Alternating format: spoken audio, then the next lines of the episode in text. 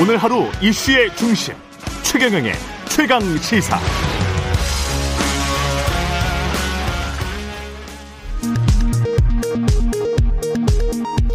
라디오 정보센터 뉴스입니다. 국회는 오늘 오후 본회의를 열어 경제 분야 대정부 질문을 합니다. 대정부 질문 이틀째인 이날 여야는 부동산 정책, 코로나19 피해 지원 사업 등을 두고 공방을 벌일 것으로 예상됩니다. 사법행정권을 남용해 재판에 개입한 혐의로 기소돼 1심에서 무죄를 선고받고 탄핵 소추된 임성근 전 부장판사의 항소심 재판이 오늘 재개됩니다. 정치권에서 촉발한 여성 징병제 논의가 사회적인 화두로 다시 떠오르는 가운데 여성계는 대체로 여성 징병제 논의 자체에 대해서는 필요하다는 입장을 보였습니다.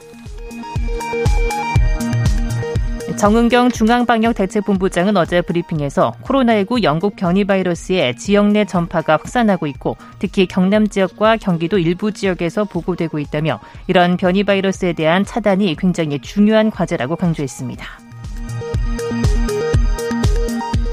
유럽의약품청이 현지 시간 오늘 미국 존슨앤드 존슨의 제약 부문 계열사 얀센의 신종 코로나 바이러스 감염증 백신과 관련한 안전성 위원회의 평가 결과를 발표합니다. 지금까지 라디오 정보센터 뉴스 아나운서 장수연이었습니다.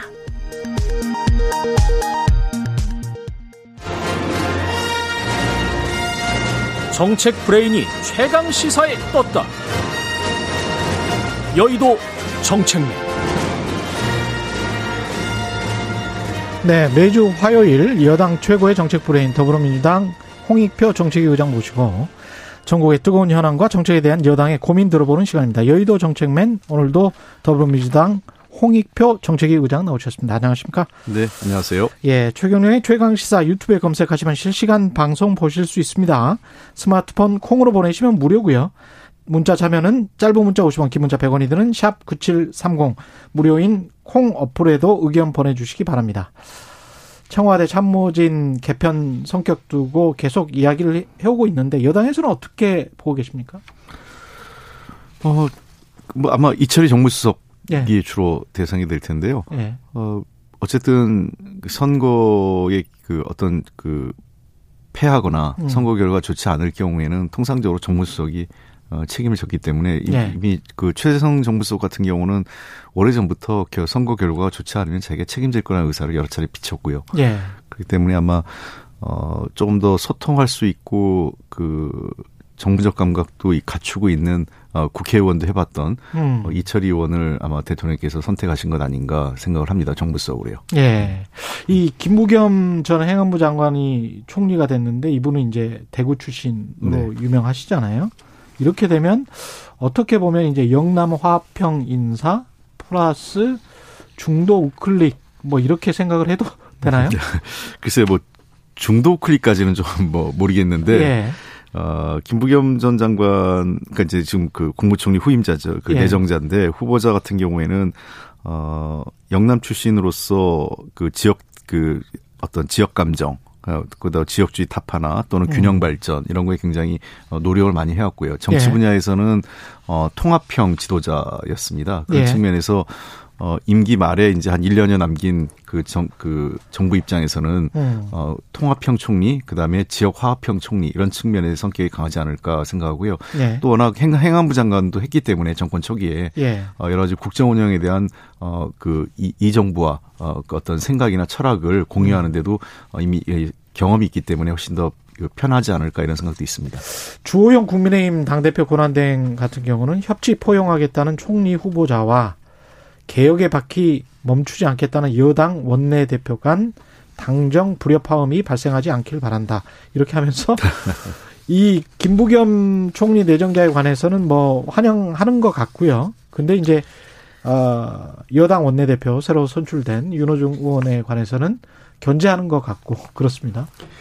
글쎄요, 저는 그, 이, 로직, 그 논리 자체가 좀 이해가 안 돼요. 예. 협치와 개혁이 대치되는 걸로 얘기하는 게요. 아, 예. 같이 갈수 있다. 같이 갈 수 있고 또 뭐 그 협치와 개혁은 성격이 다른 거죠. 예. 어 개혁이라는 것은 어떤 그 목 목표 어 음. 정치를 하는 이유 목표가 된다면 협치는 그러한 목표를 달성하기 위한 수단이 수단. 되겠죠. 아. 어 예를 들면 개혁을 개혁을 위해서 협치가 필요할 수 있지만 협치를 위해서 개혁을 포기한다? 이건 또 말이 안 되는 거 아니겠습니까? 그렇죠. 네. 네. 그래서 그 협치 개혁 이거를 그 등 이렇게 상치되는 개념으로 놔두는 게 저는 조영 원내대표의 그런 그 논리를 음. 어, 이해할 수 없습니다. 그러면 조영 대표의 그 협치라는 얘기는 개혁하지 말자는 얘기인지. 아. 네. 그래서 그 그거 그거 자체는 그뭐 어. 뭐두 사람의 갈등이나 이런 걸 논하기 전에 음. 조영 대표의 논리 자체가 전혀 사리에 맞지 사, 이치에 맞지 않다 이렇게 봅니다. 예. 특히 또 야당 쪽에서 어 이렇게 논란을 어 불러일으키는 인사는 김호란 방역기획관인 것 같은데요. 네. 그 임명에 관해서는 어떻게 보십니까? 글쎄요, 김호란 그 저 요번에 그 저 방역관 같은 경우는 임명이 네. 됐는데 아마 그 동안에 이제 그분의 전문가로서의 견해죠. 그러니까 그분의 전문가의 견해로서 뭐 그것이 정치권에서 어떻게 수용됐느냐는 그건 별개의 문제고 음. 어 모든 그 전문가의 의견이 다 맞을 수도 없고 또 어느 경우엔 또 일부 틀릴 수도 있겠죠. 예. 그러나 당시 그 김호란 그 시- 씨의 그 어떤 그 방송에 출연해서 얘기를 해보면 음. 그 당시 그 어떤 방역 상황이나 이런 걸 감안했을 때 충분히 어 근거가 있는 얘기였어요. 왜냐하면 예. 어 미국이나 영국 같은 경우는 하루에 수만 명씩 뭐 여- 미국은 어떤 때는 뭐 20만 명 이상의 발, 그 확진자가 발생했지 않습니까? 예. 그런 상황에서 방역에 대해서 공격적인 투자와 어 방, 선제적인 방역에 목을 매달 수밖에 없는 상황이었고 예. 상대적으로 한국과 이 대만이라든지 또는 뭐 독일 같은 경우에는 방역이 그 저 호주 뉴질랜드도 그렇고요. 방역이 안정적인 국가에서는 어그저 이 백신 문제에 대해서 상대적으로 보수적인 입장을 취할 수밖에 없었던 거였죠. 예. 그런 상황에 대해서 전문가로서 의견을 필요, 필요를 했던 거고 음. 실제로 저희가 다 공개할 수 없지만요. 음. 이 파이자를 비롯한 다국적 제약회사들의 요구가 매우 무리합니다. 무리했었죠. 예. 아, 그리고 현재도 그렇고. 지금도 그렇습니까? 예. 굉장히 무리한 요구. 그러니까 사실은 그거를 이제 이 협상 당사자, 음. 계약 당사자 간의 문제라 공개하지 않는 걸 원칙으로 하고 있기 때문에 그렇죠. 정부가 공개를 못 해서 그렇지. 예. 아마 그런 내용들이 공개된다면 그렇게 하면서까지도 협상을 해야 되느냐, 해야 마- 말아야 되냐. 아마 하고 났을 때 그 그거에 대해서 야당과 언론의 공격도 만만치 않았을 거라고 저는 생각을 합니다. 이스라엘 같은 경우는 접종과 관련해서 어, 막 고 국민들 데이터를 그쪽 제약사로 넘겨주기로 하고 이런 네. 약속을 아예 인터넷에 공개를 해버렸더라고요. 그렇습니다. 예. 그리고 단가도 사실 유럽보다 거의 두 배 가까이 예, 줬고 예, 예. 그런데도 불구하고 이제 네타냐후 총리가 그렇게 강하게 드라이브를 걸 수밖에 없었던 거는 물론 이스라엘도 확진자가 많긴 했습니다만은 네. 사실은 이스라엘도 총선이 있었거든요. 예. 근데 그런 측면에서 보면 음. 어 청와대나 정부 여당이 좀 더 주도 면밀하게 이걸 강하게 좀 처음부터 몰고 가서 좀 드라이브를 걸었으면 낫지 않았을까 그런 생각도 들기는 합니다 저는. 어, 아쉬움이 있죠. 예. 저는 이후에 그 뭐 추진 과정에서 좀 아쉬움이 있을 수 있겠지만 그 예. 당시에 다국적 제약사에게 제약회사에게 일방적으로 끌려가서 안 된다라는 생각도 있었고요. 예. 예. 그리고 어 최근에 갑자기 한 700명 그러니까 작년 연말부터 해서 우리가 그 확진자 갑자기 늘어난 상태지 않습니까? 그래서 문제가 되는 거지 실제로 작년 상반기 전후에서 음. 한 5, 6월 경에는 한국은 매우 안정적 한 10명 미만이었어요, 확진자가. 예. 그러니까 그런 상황에서 하고 지금 상황을 그대로 등치 그 갖다 놓고 비교하기는 좀 어렵다라는 생각이 들고요. 예. 어 저는 이제 조금 방역 문제에 대해서도 우리가 좀 살펴봐야 되는 게 지금 한 600명대 지금 환자가 나 확진자가 나오지 않습니까? 근데 예. 600명대 확진자가 작년 초기에 연초에 한 그 대구 경부에서 확진자가 막 급격히 늘어날 당시에 600명, 5, 600명은 성격이 다르다고 봅니다. 아. 왜 그러냐면 단순히 그 확 방역에 있어서 문제를 확진자의 문제만 보면 안 되고요. 예. 어, 그때만 해도 그 확진자가 중증으로 가는 비율, 그다음에. 사망률 예. 이런 것들이 굉장히 높았거든요. 그때 당시 언론 보도를 보면 한 2.4% 정도 네, 됐습니다. 네. 그런데 지금 1%그 예. 수준으로 떨어져 있는 상태이기 때문에 예, 예. 그러니까 예를 들면 그 아시다시피 먼저 그 요양원 요양원을 비롯한 고- 그 고위험군에 대해서는 지금 접종이 이루어지고 있습니다. 음. 그러다 보니까 그리고 굉장히 그 방역이 철저하게 이루어지고 있어서 예. 현재는 고위험 환자가 발생 그 위에서 발생이 훨씬 떨어지고 있고요. 음. 그래서 이 확진자가 중증 환자로 가거나 또는 그 사망이. 이르는 경우는 굉장히 떨어지기 때문에 어 저는 그래서 조금 이 방역 당국이 이 지금 그 생활 그 거리두기 수준 있지 않습니까? 이런 문제에 대해서도 너무 그 이 확진자라는 그 숫자에만 매달리는 것보다는 그런 여러 가지 상황을 봐서 좀 융통성 있게 하는 게 어떨까 하는 그 제안도 몇 번 했습니다. 그것도 태세 전환을 좀 해야 될 것 같은 게 네. 치명률이 굉장히 떨어지고 제가 지금 그 중앙 방역 당국 그 자료를 계속 보고 있는데요 매일 예. 특히 50대 그 이하의 연령층의 치명률 같은 경우는 지금 독감보다 더 낮더라고요. 그렇습니다. 독감이 한 0.1% 정도 되는데 치명률이 이게 0.08 이런 수준이고 예. 그 아래 연령대는 뭐 훨씬 더 낮은 상황이거든요. 예. 그러니까 그러면 뭔가 좀 이게 경제 상황이나 이런 거를 고려해서라도 뭔가 좀 바꾸어야 되는데. 글쎄요. 그래서 저희가 사실은 이제 예. 그 당정청 회의나 뭐 여러 가지 회의를 해서 당 당에서는 상당히 그 좀 어 탄력적인 방역 활동을 예. 어, 좀 제안을 하고 있습니다. 다만 그러나 여전히 방역 문제는 그 방역 그 의료계나 예. 방역과 관련된 전문가 영역이기 때문에 그분들의 의견을 존중하고 있는데 그분들은 또 보수적으로 생각을 하실 훨씬 거고. 예 그분들은 굉장히 보수적 상대적으로 더 보수적이죠. 왜냐하면. 그분들은 그 의학적 방역적 관점이 우선이고 그렇죠. 저희 정치권의 입장에서는 다른 민생 경제 이런 관점을 그 종합적으로 보다 보니까 예. 그 결은 좀 다 결이 좀 다릅니다만 예. 조금 더 저는 그런 그이 확진자나 이런 음. 이 현재 그 이 코로나 상황에 대한 어, 면밀한 그 분석을 통해서 좀더 융통성 있고 탄력적인 접근이 필요한 때가 아닌가 생각합니다. 원내대표가 윤호중 의원이 되셨기 때문에 네. 당대표 같은 경우는 뭔가 좀 뭐랄까요 윤호중 의원과는 좀 색깔이 다른 이른바 언론에서 이야기하는 비문 계열 이쪽 분이 되, 돼야 뭔가 이제 그 구색 쇄신의 이미지 이게 맞는 게 아닌가 이런 지적들이 많이 나오고 있거든요 어떻게 생각하세요?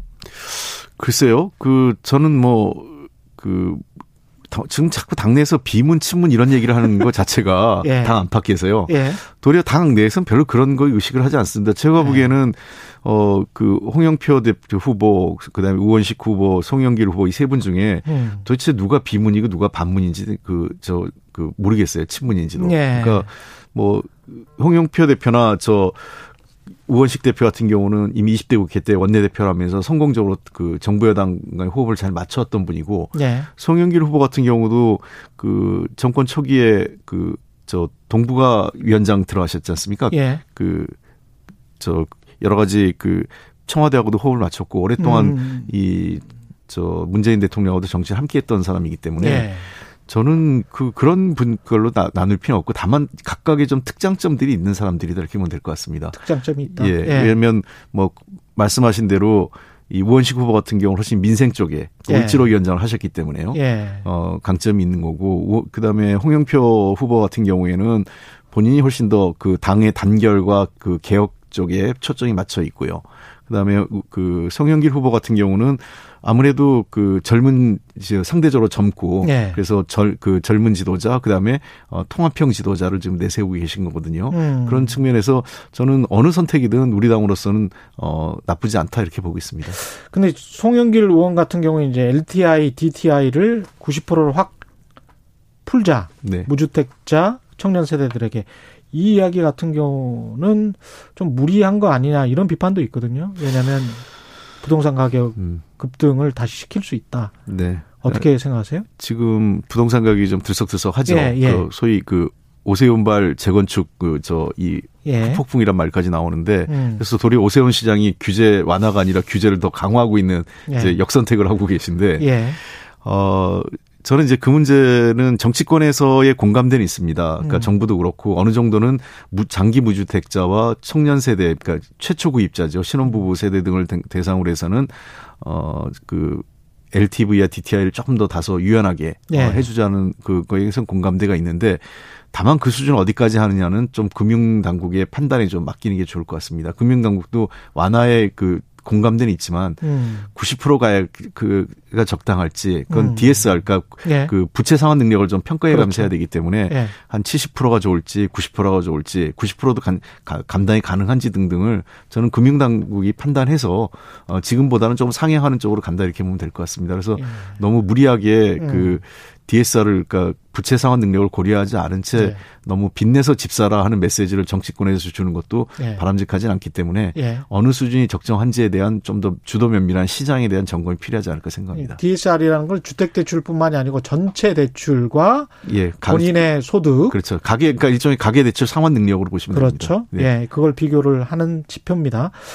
이 관련해서 그 종합부동산세 전면 재검토할 것이다. 그러니까 어떻게 보면 이런 시그널이 또 부동산 가격 앙등을 시킬 수 있는 그런 시그널이거든요. 근데 이제 네. 선거에 지고 나니까 그러면 종부세라도 어떤 일가구 일주택자들에게 어떤 혜택을 좀 그러면 좀 면세를 좀 해줄까 이런 이야기잖아요. 네. 이 논의는 바람직한 겁니까?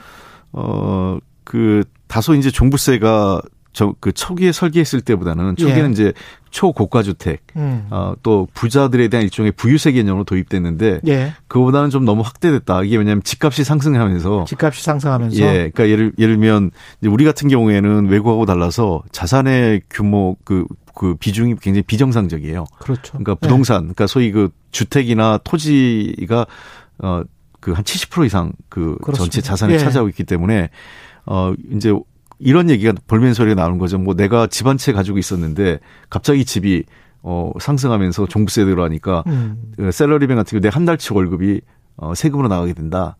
그렇죠. 예, 이런 이제 불, 어, 어려움을 호소를 하는 거죠. 예. 그래서 그런 경우에 대해서 지금 그러니까 이 종부세에 대한 개념을 어떻게 할 거냐 하는 음. 논쟁은 좀 저희가 사회적 그 공론화를 해야 될 거라고 생각을 하는데 예. 그러나 이- 그 저- 지난번에도 제가 여러 차례 얘기하지만 이것이 공정과세에 대한 틀을 허물어서는 안 된다라는 생각을 네. 하고 어느 어느 수준이 과연 공정과세인지 그리고 두 번째 그 또 잘못해서 이게 또 어 부동산 투기를 다시 그 투자나 투기를 이제 굉장히 애매한데 투기와 예. 투자가 예. 아, 이것을 부추기는 또 그 역효과도 발생할 수 있기 때문에 제가 예. 여러 차례 얘기했지만 이런 부동산 정책은 6월 달에 양도 그 과세에 대한 그 우리 그 저 다주택자 어 고가 주택에 대한 그이 중과세가 지금 실시되지 않습니까? 예. 그런 상황을 보면서 저희가 좀 면밀하게 판단해야 될 문제라고 생각을 합니다. 그 국민의힘 소속 오세훈 서울시장 비롯해서요. 국민의힘 소속 다섯 개 광역 자치단체장들이 모여서 올해 공시가격 동결하고 정부가 갖고 있는 공시가격 결정권도 지자체에 그냥 넘겨라. 이렇게 지금 이야기하고 있잖아요. 이제 관련해서 아마 이제 보유세 너무 과하다 이런 네. 거를 지자체장들이 좀 들어주고 싶다 이런 이야기인 것 같은데 예. 어떻게 생각하십니까? 글쎄요, 저는 뭐 다른 것들은 뭐 이, 예- 예를, 예를 들면 이제 재산세가 너무 급격히 올랐다. 저는 예. 세금을 건, 뭐, 걷는 것도, 공정하게 걷는 것도 중요하지만 너무 과하게, 빠- 급격하게 세금이 오르고 내리고 하는 건 문제가 있기 때문에, 예. 어, 그런 측면에서는 뭐, 다소 저희가 수용할 부분이 있지만, 음. 어, 동결하자 이거는 그, 과연 그게 공정한지의 문제는 음. 있을 것 같아요. 그래서 예. 일정 부분 지나치게 많이 오른 세금을 조금 더 완만하게 해주자는 주장은 뭐 우리가 한번 서- 그렇죠. 협의해 볼 수 있지만 예. 어, 동결하자라고 하는 것은 그럼 집값 상승에 대한 것은 어떻게 해야 되느냐 문제가 남아 있고요. 집값이 오르지 않는 지역은 그러면 네. 집값이 과도하게 올랐다라고 판단되는 지역에 공시가를 동결해 버리면 예. 집값이 오른 지, 덜 오른 지역들이나 오르지 네. 않은 지역들은 상대적으로 또 불평등해질 수 있죠. 네, 그렇습니다. 예. 어, 그, 그것도 그게 과연 공정하냐의 문제가 제기되고, 그 다음에 그렇죠. 지방정부에게 이걸 권한을 넘기자라고 하는데, 예. 어, 이것은 그, 우리가 이제 조세법률주의라고 하는 게 있어요. 예. 그러니까 그 세금은 법률에 근거해서 부과하게 돼 있기 때문에, 음. 지금 현재 우리나라에서 지방자치단체에는 입법권이 없습니다. 예. 조례권만 있죠. 예. 그래서 그 우리나라 법 체계에 맞지 않고요. 음. 두 번째, 어, 지방 정부가 한다고 했을 때 예컨대 그 포퓰리즘이 생겼을 때 어떻게 하냐는 겁니다. 세금 포퓰리즘이요. 예를 예. 들면 어 자기의 당선을 위해서 세금을 막 깎아주겠다. 음. 예를 들면 잘 사는 그 자치구는 괜찮습니다. 예. 예를 들면 소위 그 강남 3구 같은 경우에는 음. 어, 한 반으로 깎아줘도 세금이 많이 거칠 거예요. 다른 데보다는. 예? 그러나 예. 그 그렇지 않은 데는 그러면 이제 아니 강남구는 뭐 예를 들면 깎아줬는데. 예, 이거 깎아줬는데 거기는 뭐 재산세. 재산세를 5% 받는데 예. 왜 우리는 10% 받느냐는 다른 강북 지역에 불만이 생길 수 있고요. 당연히 그렇게 여기는 생겼습니다. 10% 예. 받아도 예. 여기 5% 받는 거에 턱없이 부족한 상황이거든요. 그러면 이 지방세이기 때문에 이 음. 지방세가 상당한 이제 부작용을 줍니다. 그래서 음. 지금 현재도 지방세를 갖고 어잘 사는 구에서 예를 들면 이 서울 시내에서도 그그 괜찮은 구에서 돈을 받아서 좀 어려운 구에 좀 나눠주고 하는 거거든요. 예. 일종의 이제 그저 이 조정을 해주는 그러니까 음. 격차를 좀 조정해 주는 건데 그것을 하기가 굉장히 어려워집니다. 저는 어그 어떤 그 강남 소위 강남 3구나 뭐 이런 구의 자치 자치 기초 구 구청장이 요구할 수 있지만 예. 서울시장이 그걸 하는 것은 그야 그러면 어 어려운 지역에 대한 그 균형 개방은 어떻게 할 건지 모르겠어요. 그 그거를 어, 그 다른 그 재원을 어디서 마련할지가 음. 예. 저는 서울시장으로서는 굉장히 좀 무책임한 입장 아닌가 생각합니다. 예. 오늘 말씀 여기까지 들어야 되겠습니다. 예. 말씀 감사하고요. 여의도 정책맨 더불어민주당 홍익표 정책위 의장이었습니다. 고맙습니다. 예, 감사합니다. 예. 공정, 공익, 그리고 균형. 한 발짝 더 들어간다. 세상에 이익이 되는 방송. 최경영의 최강 시사.